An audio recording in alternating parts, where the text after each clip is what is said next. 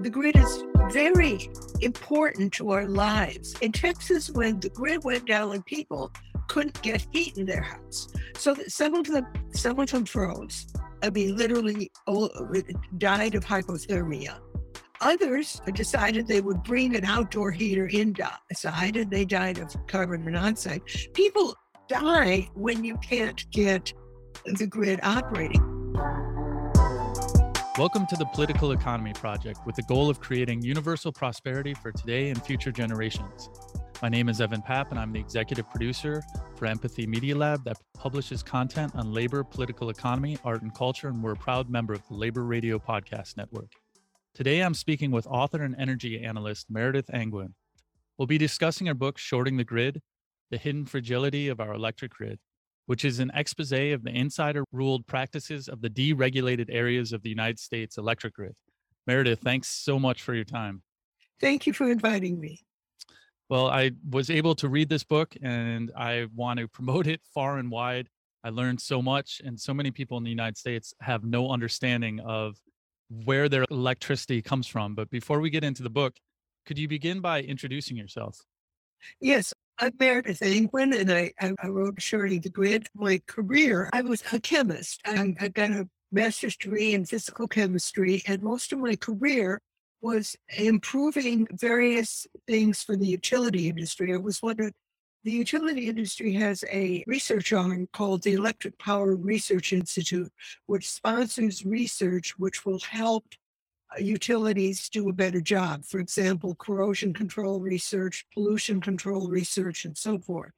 And uh, I was one of the first women to be a project manager at the Electric Power Research Institute. And then I, I, I was, I actually worked in many areas. I worked in nitrogen oxide control for gas fired plants, in, in hydrogen sulfide control for H2S plants, and corrosion control for nuclear plants. I mean, I was just all over the place. And so I learned a lot about the technologies of making power, all kinds of technologies, not just one. At any rate, I was living in California, which is where the Electric Power Research Institute is located. And when I retired, we moved to Vermont because our kids were both on the East Coast. As a matter of fact, one of them was in Vermont at the time, but he subsequently moved to New Jersey. And I wanted to be close to my grandkids. I didn't like this idea that I'll fly in from California once a year at the holidays and say, Oh, you grow. I wanted to be involved in their lives at some level you know, so we moved here. And then I wanted to continue to be involved in utilities and, and, and, and the grid and well, what happened was I began being for nuclear power, and then I began writing a blog about our local nuclear plant, Vermont Yankee, which has unfortunately been shut down since then. And uh, I think it was one of the biggest union plants in the state, union facilities in the state. And it completely shocked me that the Democratic governor and legislature were so eager to shut it down. But leaving that aside for a moment, I began advocating for it. And one of the things is I've always liked to write. And so I began a blog. I began a blog about Vermont Yankee. And as I was writing this blog, every now and again, Vermont Yankees interaction with the grid would come up. So I would research it up and ask people and write a blog post. And so it turned out there was a man in the consumer liaison group of our grid operator. And he said, why don't you join the consumer liaison group with the grid operator? And I said, well, now that you told me it exists, I think it's a good idea. I did not know the consumer liaison group existed. They don't advertise it a lot. Okay. If you're on their mailing list, you get the mailings, but you're not on their mailing list, good luck. So at any rate, eventually I became a part of the steering committee, which they call the coordinating committee. And uh, I, I really began learning a lot about the grid.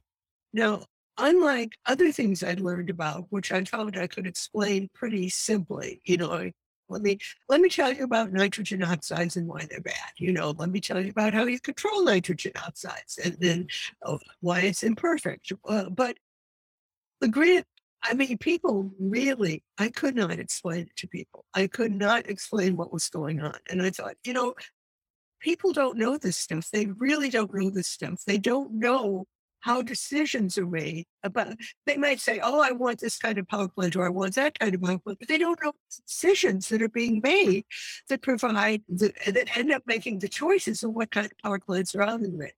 So I decided that I needed to write a book because it was like way more than one blog post or a bunch of blog posts. And at any rate, that's what I did. And I've also felt as I was learning about it, I realized that my ignorance of it wasn't just that I was lazy, it's that there are a lot of areas in managing the grid that are closed to the public. They're just closed to the public. And, and uh, they don't, in my opinion, they don't need to be. I mean, like, for example, I can see why a power plant would like details of its overhead being released to the public. But what's the power plant managers vote on, vote for in terms of how the grid is managed? Why is that a private matter? People should know who's planning these things. Anyway, so I consider my book to some extent an expose of grid management. So that's why I wrote it. And so many people around the United States, when they think about energy, they really put it through a lens of climate change and they see good energy and bad energy based on clean energy and dirty energy. And there's a lot of misinformation out there. And before going into that, uh, within the goals of your book is you want to write this book on reliable electricity, meaning like anytime you turn on the light switch, you want to make sure that electricity comes on. You want to make sure it's relatively inexpensive and you want to make sure the electricity is made with low levels of pollution. And I love the analogy of the grid as the largest machine on earth in the sense that there's generation and there there's load and that generation load and generation need to work together like a car essentially. And I, I really love that idea that the amount of consumption be- happening has to match with the amount of generation happening. And it's almost this angelic system that has been stitched together and it, it's it's so complicated on how it works but it somehow it has worked up to this point but we're starting to see the fragility of the grid uh, as you expose in your book as well. Well yes i think the thing is that we don't we don't see the matches explicitly because no one explains it to it. For example about texas they say well the frequency on the grid was going down and so they had to begin cutting people off of the grid.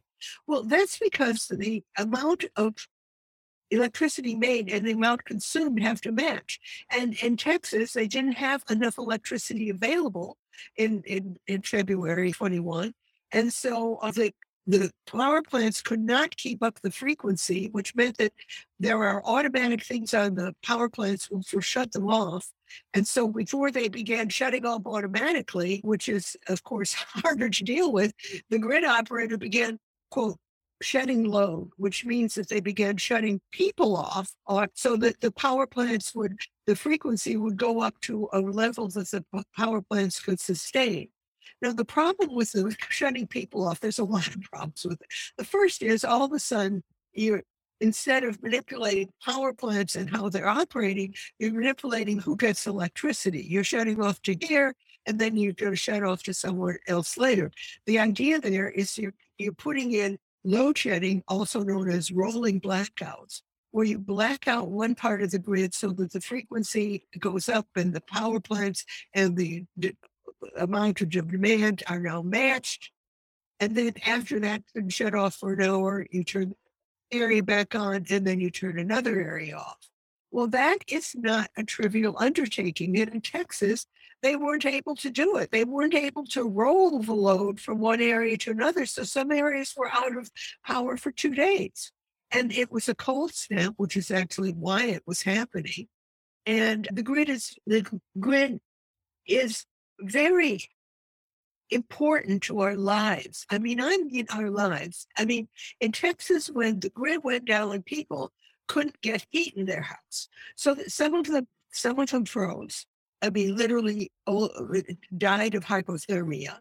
Others decided they would bring an outdoor heater inside and they died of carbon monoxide. People die when you can't get the grid operating. And if you say, well, over here, I have a, a gas fired furnace, so there's no problem. Well, you know something? That furnace is controlled electrically. the electricity you that, that furnace may burn gas or it may burn oil, but it's controlled with electricity. And so when you don't have electricity, you don't have that either. I mean, I I understand the the desire to electrify everything and so forth and so forth, but I mean, really, when you get right down to it, I suggest that everybody have like a a wood burning stove at home and some wood outside. Yeah, it's it's almost like going backwards, Oh evolution yeah, in a way. Not not that I I do love sitting by the open fire, and I was in Vermont for the first time in January, and they my my friend had a wood stove, and his whole garage was filled with a thousand dollars worth of wood, and it really was a wonderful way of heating the house. But there's plentiful wood, and he still had to pay a thousand dollars for the, the the wood for the winter as well, which I'm sure you're familiar with yes, living oh in Vermont. yes. I mean, there's a lot of wood here, but when you get right down to it, wood is of course natural, but you have to cut it, you have to split it, and you have to set it around for an hour, uh, an hour, I'm sorry, for a year to dry out before it can be burned without without sizzling and and without being green wood that doesn't burn well. So what I'm trying to say is there's a processing. Just the logs that they deliver and dump in your driveway for your wood stove have been processed, and and the, the price of that is added to the price of the wood. So you also do this great framing that there are two grids. There's the power grid and the policy grid. And I want to talk a little bit more about the power grid. And from my understanding, I came from USAID working in a initiative called Power Africa, which was looking to increase generation in sub-Saharan Africa and connections. Unfortunately, it was mostly based on a model that was also doing what we've done in the United States, which is changing the generation, transmission, and distribution, the three parts, and breaking them up from what once was vertically integrated, vertically operated utilities.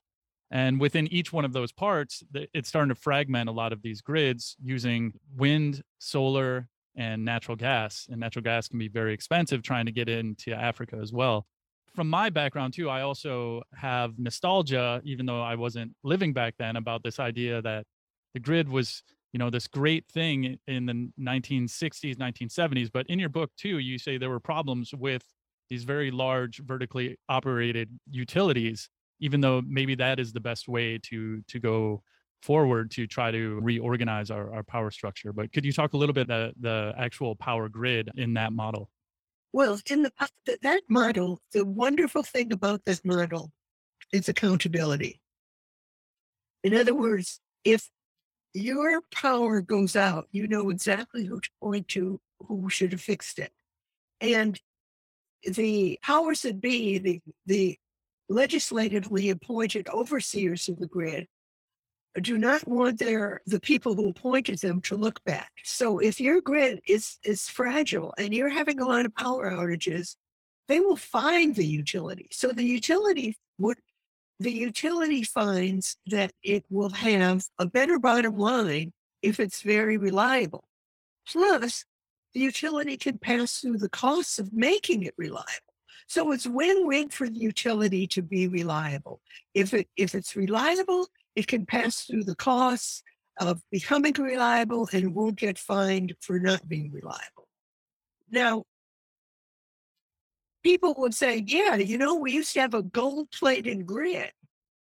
And I mean, you know, to some extent that was true. It was maybe too reliable, if there is such a thing. No, there is no such thing. no such But thing but the thing is that the, idea was that it was it was gold plated and the people who oversaw it were actually on speed dial with the utility bosses and and and so you know they were just making money hand over fist and and, and the poor ratepayer was paying for it. But actually nowadays as it is in my book the areas that have supposedly deregulated have become more expensive than the vertically integrated areas and that is you know, Charlie Munger, who's with the Warren Buffett, he has a statement about show me the incentives and I'll show you the results. And that's the, the fact. I mean, in the old days, it was incentivized to be very reliable, even if you had to go, quote, gold plate the grid. Nowadays, there's nowhere where the buck stops. If it if if you have a problem with the grid and you call, there's no one to call up. Like for example, I said somebody said, well, North American Reliability Council, NERC, assures reliability. And I said, really? What about what about the number? What if there are not enough power plants to make the power? Oh, NERC isn't responsible for resource adequacy, the number of power plants. That's the state's responsibility. Really? it's the state's responsibility. But meanwhile, the state may say we need another power plant, but that power plant is going to have to bid into the auctions. It's not guaranteed that it'll make a living. As a matter of fact, there's a section of my book that says selling kilowatt hours is not a good way to make a living for a power plant. The power plant cannot make it on kilowatt hours. Yeah. It, and, and, and so all the grid people, all the merchant power plants on the grid, they love it when the grid is in trouble because then the the grid operator has to call on expensive diesel power plants. And the way the grid is set up, those diesel set the, and, and expensive plants of various kinds set the clearing price. And that means everybody gets the clearing price. So all of a sudden, a nuclear plant that ha- the cost of their fuel hasn't changed at a, a cent, and all of a sudden it's it's getting the uh, four dollars a megawatt hour cost that the grid is going up to instead of the the five cents that costs it to make power. And and anyway, so yeah, there's nowhere to to point to, and it just it really it becomes re- unreliable and expensive at the same time. Where in the vertically integrated area, you could at least say it became reliable and expensive. Yeah, yeah. So within the United States, we have the Federal Energy Regulatory Commission, or FERC, and it regulates the transmission and wholesale of electricity and natural gas through the interstate commerce and regulates the transportation of oil by pipeline interstate commerce. At least that's the official definition. That's right. And you you also focus on a Order 2000. It was a move to standardize the market design across US to create these regional transmission RTOs essentially. Yes, and the regional yes. transmission organizations. And these RTOs then be are trying to help manage the generation and supply. And there's you you have this great analogy of the jump ball is when it, it essentially these RTOs say we need this much energy and and then these auctions happen and they bid out and that's how it all kind of works on meeting the the demand and the generation or the load and the generation as well. Could you talk could you talk a little bit about how this order came about, why it was done and and what was the incentive and motivation? Well, what the, the motivation, I think, was to make a better, even playing field by having these RTOs that ran by auctions instead of making individual decisions. The trouble is, they just sort of threw out the baby with the bathwater. There's no planning. And uh, there's not any reasonable amount of planning. For example, in the old days, a, a, utility commission would think, well, I don't know about this. We've got too many eggs in one basket. I don't want them to build another gas-fired power plant, coal-fired power plant, whatever. Let's let's have a, a, a grid with a variety of power plants on it, and and and so forth. But in the RTOs, the idea is that you it, we're not nobody gets to make that decision anymore. Um, the idea is that the cheapest power plants will be the ones on the grid, which of course raises the question: is what is what is cheap? What is what does it mean? What does it mean? I mean, you can say, oh, I know what it means. It means there's, they cost less. Well, yeah. But the thing is that, for example, let's look at a wind turbine, for example. Uh, everybody, you look at the wind turbine, and the wind turbine is, they claim it's the least, least expensive thing on the grid. Really? Well, it, what it is, is it bids in to the auctions very inexpensively. It can bid in, and I will pay you two cents per kilowatt hour to take my power. You don't have to pay me, I'll pay you. Well, there's no no plant that can compete with that. Well, why is it able to do that? It's able to do that because it gets a lot of subsidies. It gets what's called a production tax credit, a two cents per kilowatt hour, and it can also sell its a certificate for every kilowatt hour it makes, it can sell a certificate called a renewable energy credit. And so it gets all this money before it ever gets a penny for the actual kilowatt hour. You see? Yeah. The production tax credit, by the way, I've always thought that it is it is the most anti-regular people thing I can think of because you know you can't a tax credit doesn't do me a lot of good because I don't have a lot of income and I don't pay a lot of taxes. But a tax credit is very valuable to a successful company that has a lot of income and pays a lot of taxes. It's better than actually more income because it would have to pay more taxes on the more income. Yeah. So I mean, it's just really uh, as- astonishing to me how how how it works now. But but the problem is that the value of the power to the grid for a wind turbine is not that great because the wind turbine goes on and off when it wants to, not when there's a lot of requirement on the grid. And yet, the wind turbine, because of the tax credits and the RECs, the renewable energy credits that it can sell, is probably the most uh, reliable money generator for the owners of the grid. And uh, I, I, I named my book Shorting the Grid. Partly it was a spin on shorting, but it's also partly about the big short in which the complicated systems for mortgages ended up being detached from whether or not the mortgage is likely to be repaid, which is, of course, what a banker needs to know. And since the, the uh, whether the mortgage was profitable to the banker no longer had much to do with whether it be repaid, the whole system became very, very weird, as described in The Big Short. Yeah. And it ended up hurting a lot of people. And I'm afraid that the same thing is happening on the grid because the value of the power to the grid does not make the plant profitable. And the plant and a regular plant is not profitable when the grid is humming along.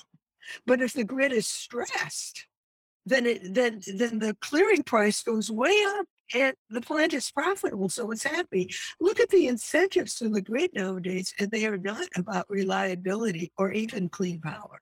Yeah, it's it's insane. And one of the points is that keeping fuel on hand is a lose-lose for the generator. So having Yeah. a reliable fuel source, whether it's coal or uh, uranium or other things that can be used in case that there's a supply chain problem or a major winter snap and you can't move things around that good that the generation continues to go continues to happen but yet this these com- these plants get penalized which is which is just insane. And to get more into the point of what what you were just talking about shorting the grid i, I feel like this is a culmination of the just in time this whole idea of the free market approach where everything is just in time and it's all about these efficiencies and there there's very little backup built in. And then people and traders and speculators getting involved that are making money that have no business in actually creating power. They're they're creating they're they're generating their own wealth through speculation through the the large swings in the price. And that's where the business model is is to try to collect profits through the large swings which actually parasitizes the system instead of actually generate like delivering reliable low cost low pollution electricity and power.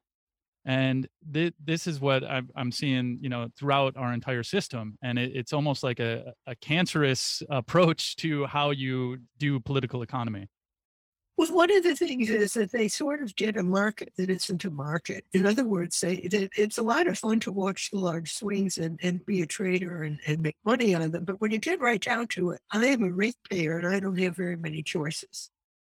Now, if I were, if it was really a market, let's look at a very simplistic market. Let's look at the farmer's market down the street. Okay. I can go there and I can say, these zucchinis look good. I'll buy them. Okay. No, those, those others there, they're cheaper. Maybe I should buy them. Well, no, they don't. Some of them don't look as good, but I can choose some.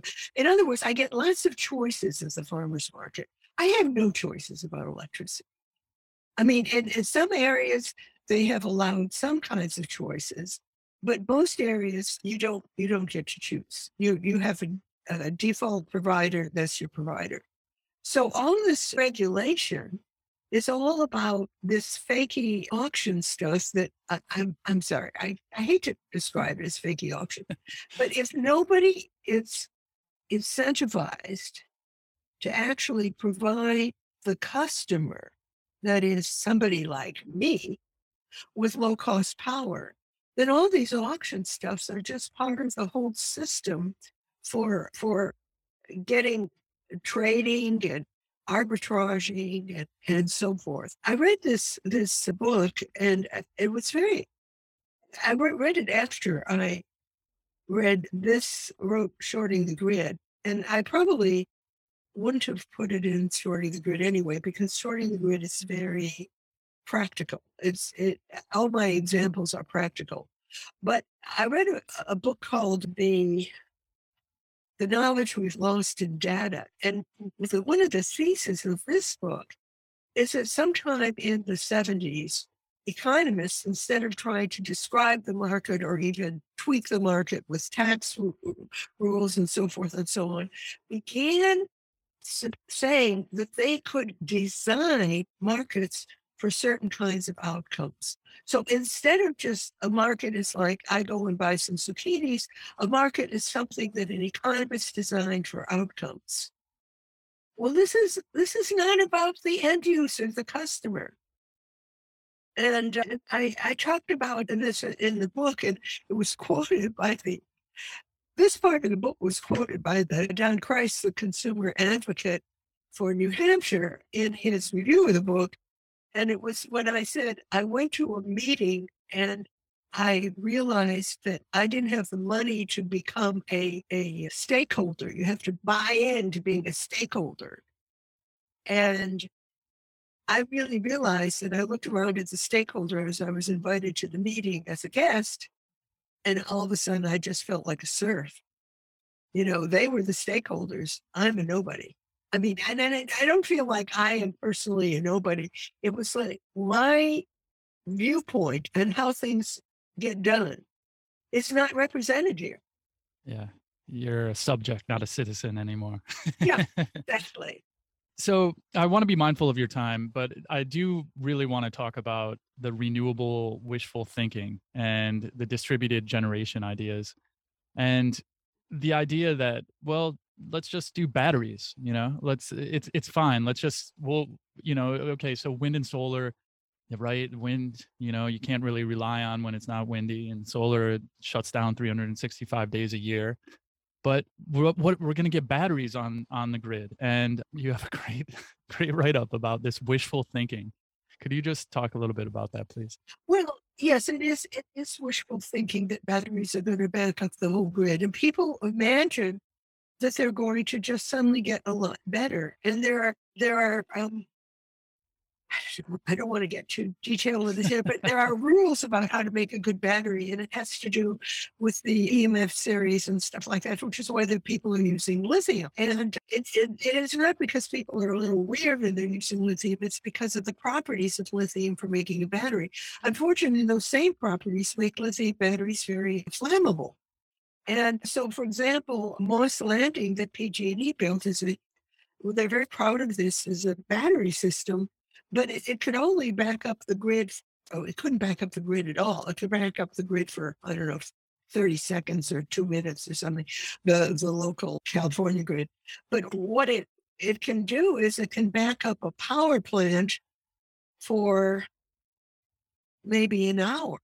I mean, uh, this this battery, let's say that it can it can provide 200 megawatt hours. I don't know if it can provide that much or can provide 400 megawatt hours. Vermont Yankee was the power plant that was considered the nuclear plant that was considered too small to be cost effective. Okay, so it was too small. It was 600 megawatts and it could run for 18 months. So now you have something that can maybe make 200 megawatt hours. And everybody's like, this is the future. This is the future. No, after the 200, after, after it discharges, you got to charge it up again with the power plant. Yeah. And I mean, it is, it is so, the batteries are so minuscule compared to the grid. Yeah. Now, one of the things that I feel that has contributed to the batteries will save us thing is the way power plants pay for transmission. And one of the ways they pay is that the transmission costs are allocated depending on the distribution utilities share of the highest hour on the grid. So, for example, if Green Mountain Power is 8% uh, of the local grid at the highest hour on the local grid, it has to pay 8% of the transmission costs for the whole grid. Well, the thing is that Green Mountain Power has bought a lot of Tesla batteries. And, it, and when the price on the grid, when the requirements on the grid get high, it just begins discharging its batteries for its own users. And therefore, it, it is drawing less from the grid. And it so it saves its users money because other people's utilities are going to pay for transmission on the grid, and Green Mountain Power is going to pay less. So you see, Green Mountain Power will have to try something like, due to our batteries, we saved $400,000 in an hour. Yeah, because somebody else is paying that $400,000 for the transmission that for the transmission overall, not just that hour. Yeah. And you talk about the tragedy of the commons and how that one state can be completely reliant on another state. And then, like Vermont, can be completely dependent on hydro in Canada and uh, say, look at how clean our energy is. And oh, yeah. it's all dependent on, on the transmission lines coming from Canada, which can be shut off in the winter when Canada needs its own power for, for, during the winter.